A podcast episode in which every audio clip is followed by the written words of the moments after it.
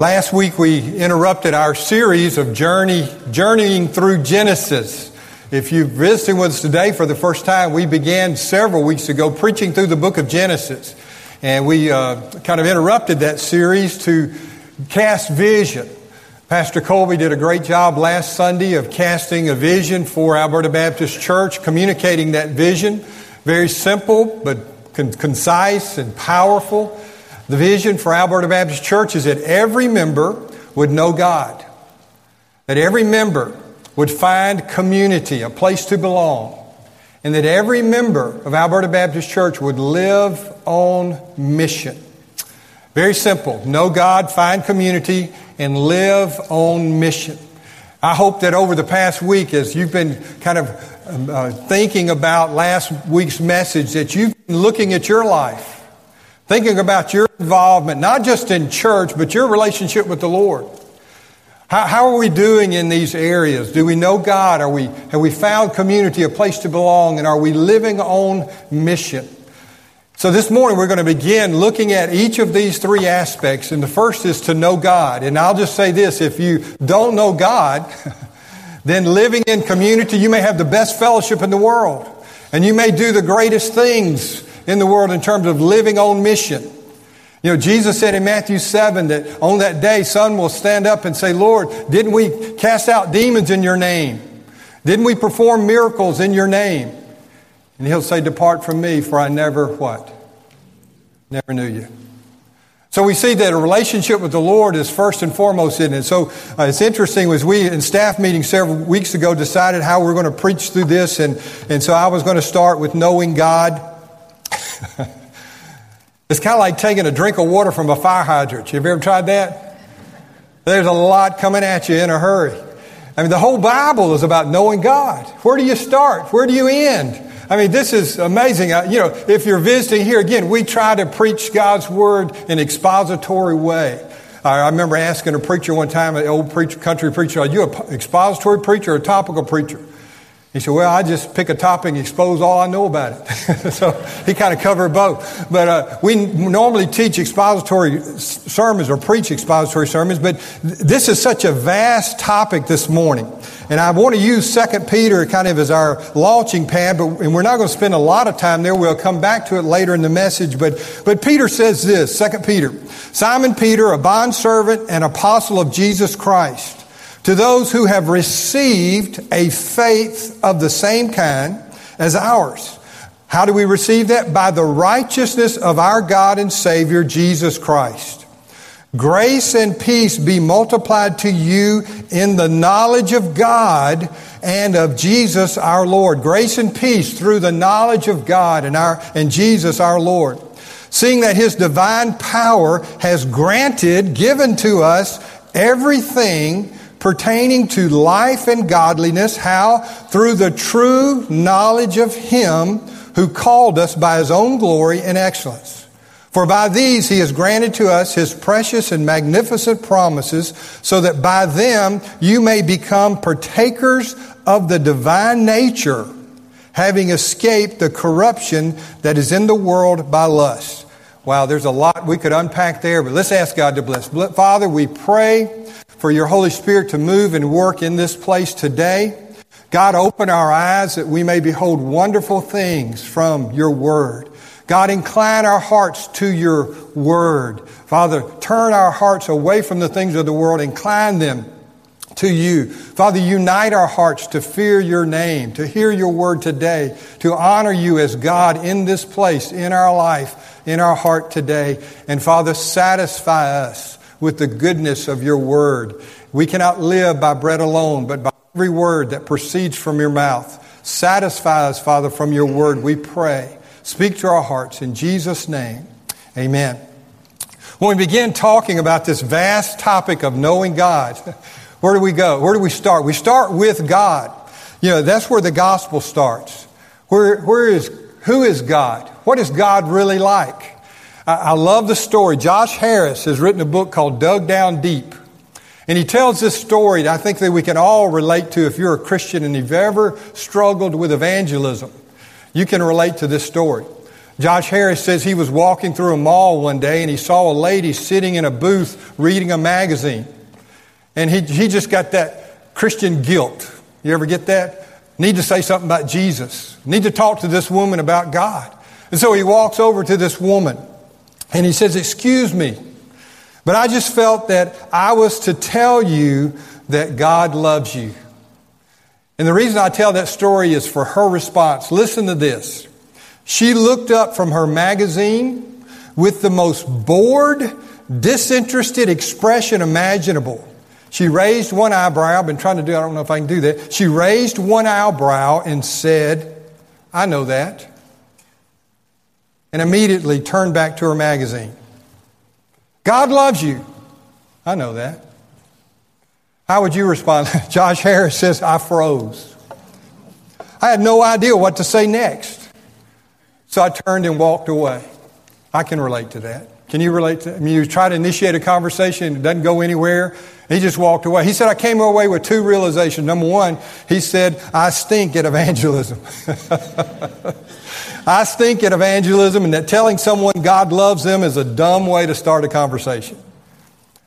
But he said the second thing that he realized was that, like this woman, now here's the point of the story. Like this woman, a lot of people take lightly the idea of God loving them because they don't know who God is.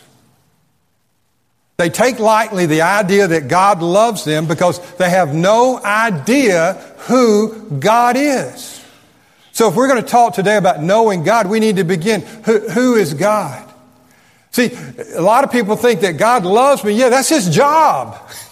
He's supposed to love me. And then what a God does? He's there when I need him. I can call on him. He answers to my beck and call. God loves everybody. He's a God of love. He, he needs us. He's there for us when we want him or we need him. And if we were by chance to pay him attention, like maybe go to church or do a good deed or give some money, then we have really done God a favor. And we are really good people because we have done something for God. Church, it's sad to say a lot of people think about God in those terms. He's just this big sugar daddy in the sky. God loves me. Sure, I know that. Big deal. But who is this God who does love us, by the way? I'm not belittling that fact. But the fact that the God of the universe loves us is amazing in itself. The love of God is really great news only when we understand how truly, how truly great and awesome God is. Psalm 8, Brother Jared read, who is man that you would even consider? God, the, the creator of the universe, how great and majestic is God, but yet he loves us. So, what is the true nature of God? That's where we begin this morning. The gospel always begins with God, not with us. Who, what is the true nature of God? Let me just tell you, first of all, that we as humans do not know God fully. It is impossible for us to know everything about God. Here's the reason because if we knew everything about God, we would be equal to God. I have a washing machine and dryer at my house. I Start saying, I know how to turn it on, try, but I don't. I don't ever do that. But I don't know how it works.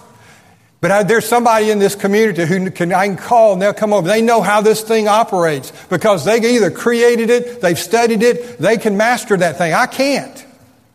See, we, if we knew everything about God, we'd be equal to God. We will never know God fully. But let me tell you two things. We, we do know God truly, and we can know God personally. That's the great thing. But who is God? What does the Bible say about God? The Bible says, Great is the Lord and greatly to be praised, and his greatness is unsearchable. Paul says in Romans 11:33, "Oh the depth of the riches and wisdom and knowledge of God.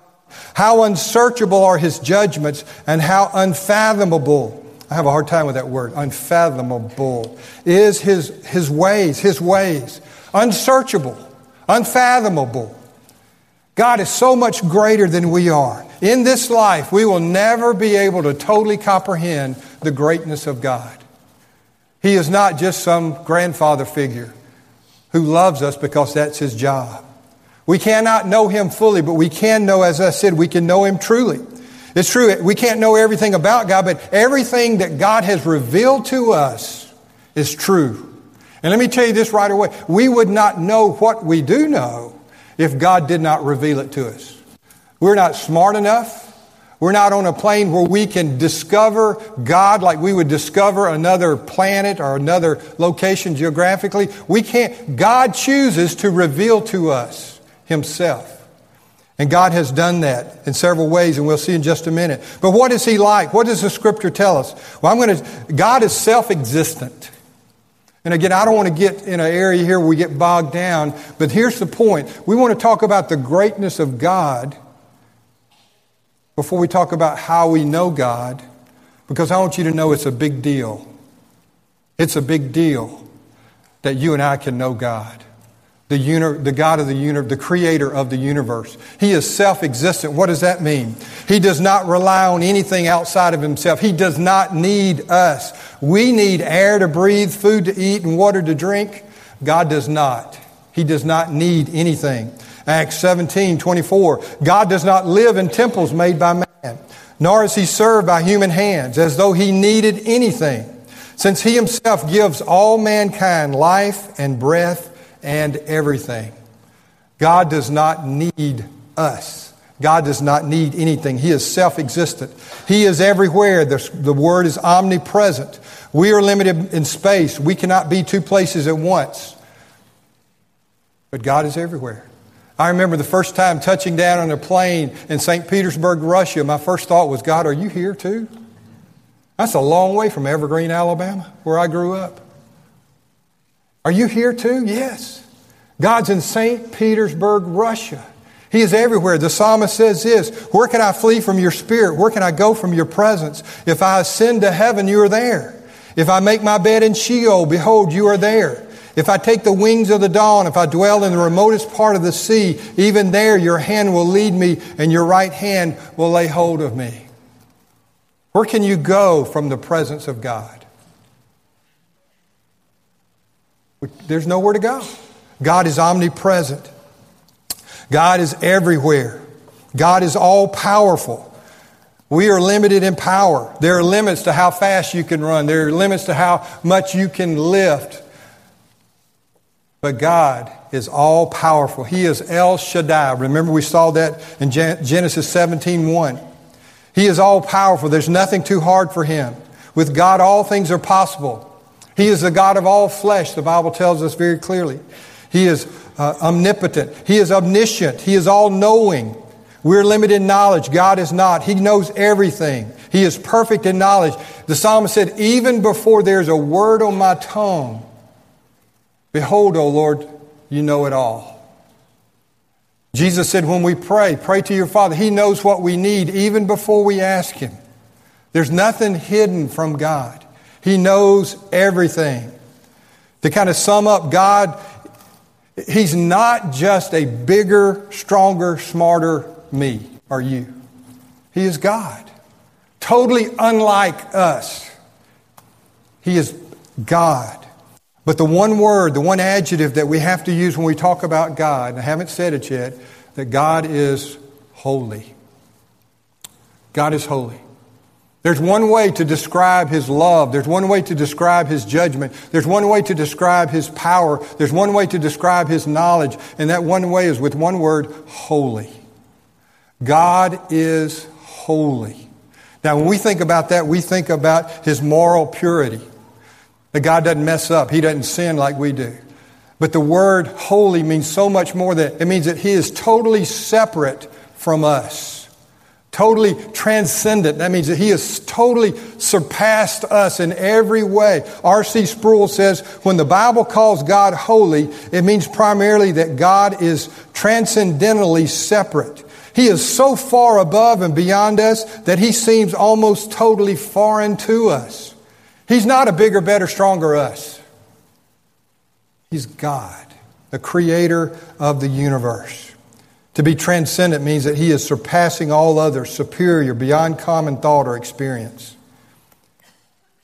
Unsearchable are His judgments, unfathomable are His ways. But see, the problem today is that we have turned, we rely more on reason than we do revelation. What has God revealed to us about, our, about Himself? That's what we need to consider rather than what do we think about who God is. So, how has God revealed Himself to us? Quickly, two ways. Primarily, first of all, by natural revelation, which would be creation and conscience. Creation. You know, you, you look around. The psalmist said, Psalm 19, the heavens are telling the glory of God and their expanse is declaring the work of his hands. We look at the sunset, we look at the sunrise, we look at the mountains, the ocean, and we see the handiwork of God. God speaks to us through his creation. They're declaring, de- declaring the work of his hands. He speaks to us through our conscience in Romans 1. Paul says, For the wrath of God is revealed from heaven against all ungodliness and unrighteousness of men who suppress the truth in unrighteousness, because that which is known about God is evident within them. For God made it evident to them. For since the creation of the world, his invisible attributes, his eternal power and divine nature have been clearly seen, being understood through what has been made, so that they are without excuse. Through creation, through conscience within us. God has made himself known within us. Wayne Grudem says, all persons everywhere have a deep inner sense that God exists, that they are his creatures, and he is their creator. That which is known about God is evident within them, for God has made it evident to them. David Platt again makes a similar statement. For every person on the face of the earth and every person throughout history, without exception, has knowledge of God. The man in the African jungle, the woman in the Asian village, the nomad in the remotest desert, all have this in common. All people have knowledge of God because God has revealed himself to them, as the scripture says, so that they are without excuse. Now think about who you are, your past. Now, some of you are like me. I started going to church nine months before I was born. You know, you, you were being a pew, I've always felt right home in the church. So knowing that there was a God was never a problem. I heard about God all my life. You know, my mom used to pray for me, God help you if you ever do that again. You know, I've heard prayers, I've heard reference to God all my life. You know, but not everybody grew up in a family like that or an environment like that. But yet, what's the Bible telling us? The truth is that we see God in creation. We sense God in our conscience, that there's something there, there's a sense of right and wrong. Someone asked David Platt years ago about, he said, What about that innocent man in Africa who never hears about Jesus? Will he go to heaven? And David Platt said, Yes. That innocent man in Africa who never hears about Jesus will go to heaven. The only problem is there is no such thing.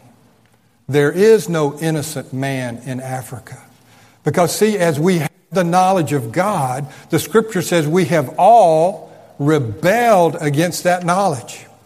Even though they knew God, Paul said in Romans 1, they did not honor him as God or give thanks. Somewhere on a distant shore, they look up and they see the creation. Well, I'd like to, you know, there's a God who did all this. But they do not honor him or give thanks.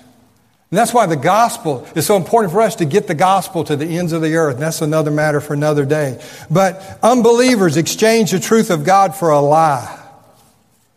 So God has revealed himself to us in a natural way through creation, through our conscience. He's also revealed himself by special revelation. This is through scripture and through his own son.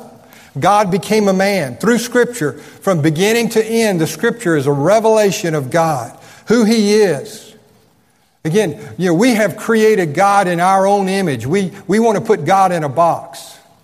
We want to say, you know, God does this, God wouldn't do that. But we need to go to Scripture. What does the Scripture say about who God is?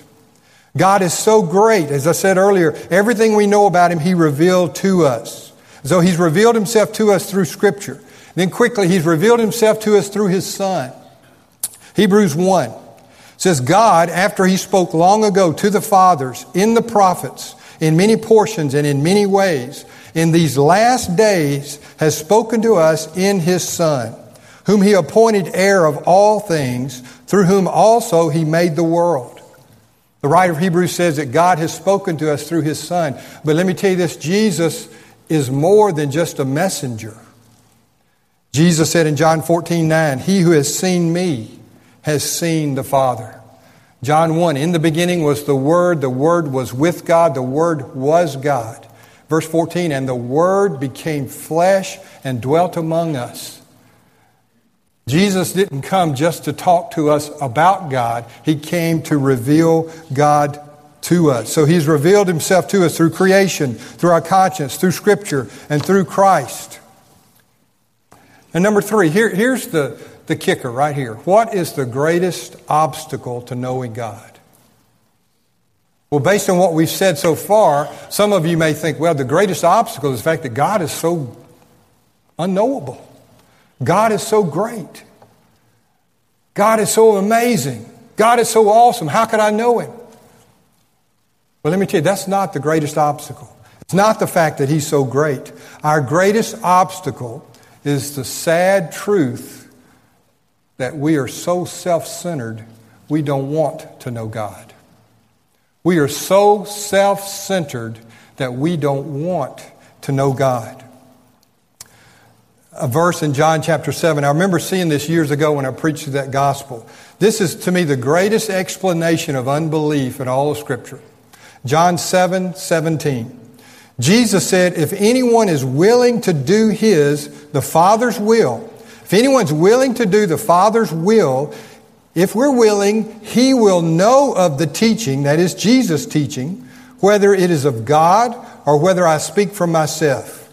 He who speaks from himself seeks his own glory. Now, what does that have to do with unbelief? Jesus said, if you're willing, willingness to obey, is the first sign of true belief. We, by nature, want to refuse to obey. We want to surrender. We fail to, we don't want to surrender to His glory because we're all seeking our own glory. To surrender. I mean, who, wants to do that? To believe is to surrender ourselves to the will of God. We don't want to do that because we're all so self centered. All of us. But when we do come to a point, so well, you know, we, we do want to consider God. As I said, we want to create a God in our own image, somebody that we could surrender to, a God that we could get along with. We want a, a, a God that we can judge by our own standards of justice, our own standards of fairness, our own standards of power and mercy. So we've, in essence, created a God many times in our own image because we don't want to surrender to the God that's been revealed to us in the Scripture. The greatest obstacle to knowing God is that we're all self centered. And we have to, we must come to God on His terms and not our terms. So, how can we truly know God? As I said, we can't know God fully because He's so great, but we can know God truly as He's revealed to us and we can, this is the most amazing thing. We can know God personally. You know, you've probably, growing up, I know you hear people, I know God, God told me this, you know, think, well, yeah, you got this relationship, yeah, I've got an imaginary friend, Lucy or Janie, that I talk to. No, you know, having a personal relationship with the God of the universe is possible. You can know God. Not only is it possible, it's essential. It's essential. God created us. God created us in order that we, like unlike all other creation, can have a relationship with Him as we've seen in Genesis. The most amazing aspect of the knowledge of God is that we're able not just to know about God, but that we can know God personally. God has not just revealed facts about Himself to us, He has revealed Himself to us through His Word and through his Son. Jesus said, This is eternal life, that they know you, the only true God, and Jesus Christ, whom you have sent. To know, to know, to know. God wants us to know him, to have a relationship with him. When we come to know him, the Bible says we belong to him. We become his child. But as many as received him, John 1, to them he gave the right to become children of God, even to those who believe in his name. When we become his child, we enter into his family. He becomes our father, and we have a relationship with him. He sets us apart from all others. You know how he does that? He distinguishes his children. Uh, I've got a unique chin. And it's interesting, my sons have it, my grandsons have it. They're kind of set apart with the pew chin. They got that going for them. What a blessing. But anyway, God sets us apart by giving us His Spirit. That one's mine. That one's mine. That one's mine. That one's mine. That one's mine. He puts His Spirit in us. When we come to know Him, the Holy Spirit comes. Paul says, Do you not know you're the temple of God? And the Spirit of God dwells in you? And the temple of God is holy. And that is what you are. When we come to know God, the Spirit of God dwells in us. We enter into a relationship that is sealed by the Spirit of God. He puts His Spirit in us and sets us apart from all others as His child. Let me tell you, it's possible to know a lot about God without knowing God. That, church, is a warning. That's a warning from Scripture. It's possible to know a lot about God without knowing God.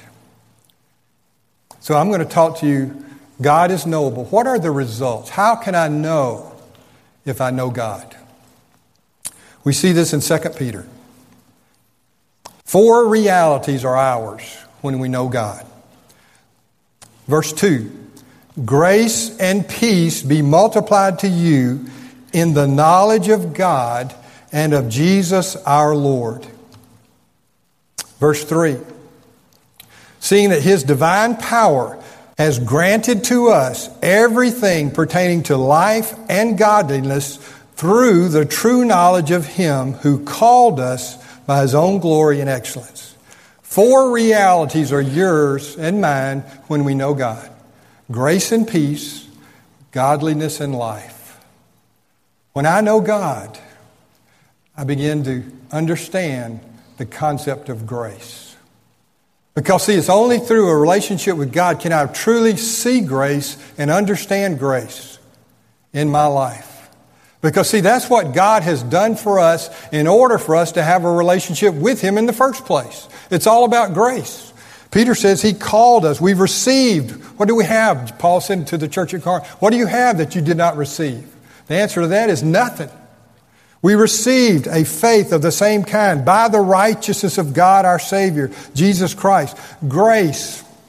Grace, God's unmerited favor. He's extended grace to us through His Son. He's called us, justified us, and He is sanctifying us. That means setting us apart by His grace, and ultimately, He will glorify us. Do you know that? One day we will know Him just like He knows us. We will be fully known. John says, 1 John 3, that it does not yet appear what we shall be, but we know we shall be like him, for we shall see him as he is. All that by God's grace. All that by God's grace. He called us, He justified us, He sanctified us, and He's going to glorify us by His grace. When we come to know God, we know His grace, we experience His grace. But let me tell you, be careful not to share that with anybody else, okay? I mean, we, we wouldn't want to be gracious people to other people. I mean, we wouldn't want to be gracious to others because God, isn't that silly? God has been so gracious to us, and we of all people ought to be gracious and forgiving and extending love because He loved us. We love Him because He first loved us. Grace, we could go on for hours. Peace. This is a big one in my life. How many of you are college freshmen? Let me see your hand. Both of you? Or got several college freshmen? I remember coming to Alabama my freshman year. I mean, I was diagnosed with ulcers in high school. Anything, you could say anything about my life except peace. I mean, I worried about everything. But you know, my freshman year, when I came to know Jesus, in Bryant Hall, room 301, the first thing I noticed was peace. Man, this is great. And I didn't know at the time, but I found out later I'm protected by the power of God through faith for a salvation ready to be revealed in the last time. And in this you greatly rejoice. I mean, peace, knowing that God had it all covered. He had my back, He had it all taken care of. So that's the peace of God. Man, I didn't have to worry. Goodbye, ulcers. But not only did I have the peace of God, I had peace with God. As I said, I grew up knowing there was a God, never had a doubt that God existed. The problem was, how could I know God? How could I be right with God? And it's only through Jesus Christ. He who took my sin and gave me his righteousness. In Christ, I have the peace of God. Paul said this in Romans 5 Therefore, having been justified by faith, we have peace with God through the Lord Jesus Christ. We are reconciled to God through Christ. He is my Father. He loves me. He forgives me. I have peace with God. And money can't buy that. Tonight, when you lay your head on your pillow, if you don't have peace with God, you don't have anything. Money can't buy peace with God. But by faith in Jesus Christ, we can know that we have a right relationship with the God of the universe. We have grace and peace. Quickly, godliness and life are ours through knowing Christ. He actually says that God has granted, given to us everything pertaining to life and godliness through a true knowledge of Him. Let's talk about godliness. Godliness. What is godliness? Very simply, godliness is a love for the things of God and a walk in the ways of God. Is that who you are? We're talking about how do I know if I know? I've got, I've been, I know what grace is all about. I've received grace and I extend grace. I know what peace is all about.